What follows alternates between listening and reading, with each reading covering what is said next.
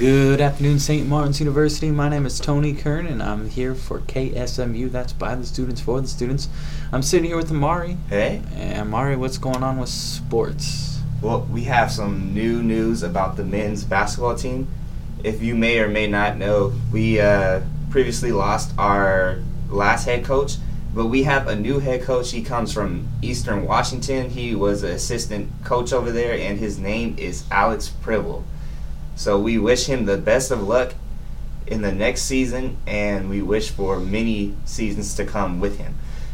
Now we are on to men's golf, who took fourth overall at the GNAC tournament with the help of Austin Spicer and Matthew Hedges. They both placed in the top eight at the tournament. They also have three players who made the academic all conference team list, which included a total of seven players throughout the conference. The Saints that made the cut were Austin Spicer, Ben Fosnick, and Jack Davis. The women's golf team also had four players on the all conf- all academic conference list. These Saints were Chloe Reed, Gracie D- Dyer, Sarah Salvatore, and Jennifer Leadis. Leadis had the strongest and the highest GPA of the American system with a GPA of 3.79. And to top things off for her, she also took third overall in the GNAC tournament, which helped her team finish fifth overall in the tournament last weekend. Softball had a great weekend. They went 4 and 0 last weekend, be- defeating both Western Oregon and Central Washington University.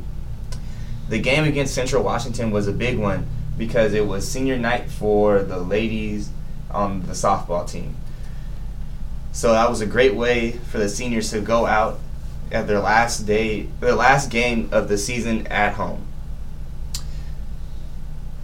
It was just a great weekend for the all academic conference team list because there were five of the softball players who made the team.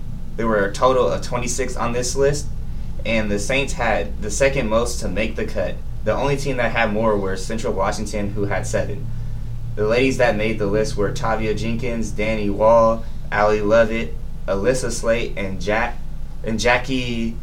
I, uh, for, forgive me, I might massacre this name, unfortunately, but Jackie Skramalgi? Yeah, I'm sorry. Jackie S.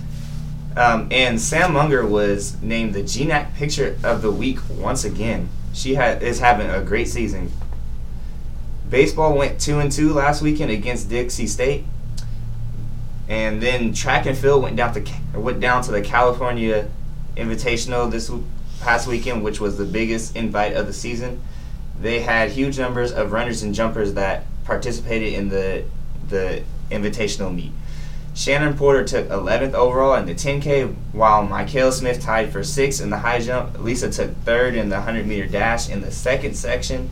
Ryan Walker continued on his PR with um, taking third in his flight. Mitch Wilkins took, excuse me, took fifth in the discus and seventh in the shot put.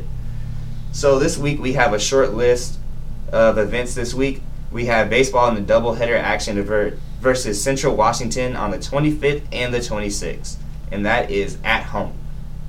Track and field will go down to Bellingham to go to Western Washington on the 25th, and softball will be in doubleheader action at Northwest Nazarene on the 24th and the 25th.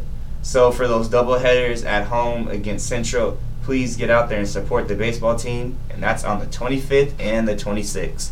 Hashtag Saints Alive. You heard it here first. Hashtag Saints Alive. This has been Amari and Tony with the sports update on KSMU. That's by the students for the students. Have a good day, and we'll see you next week.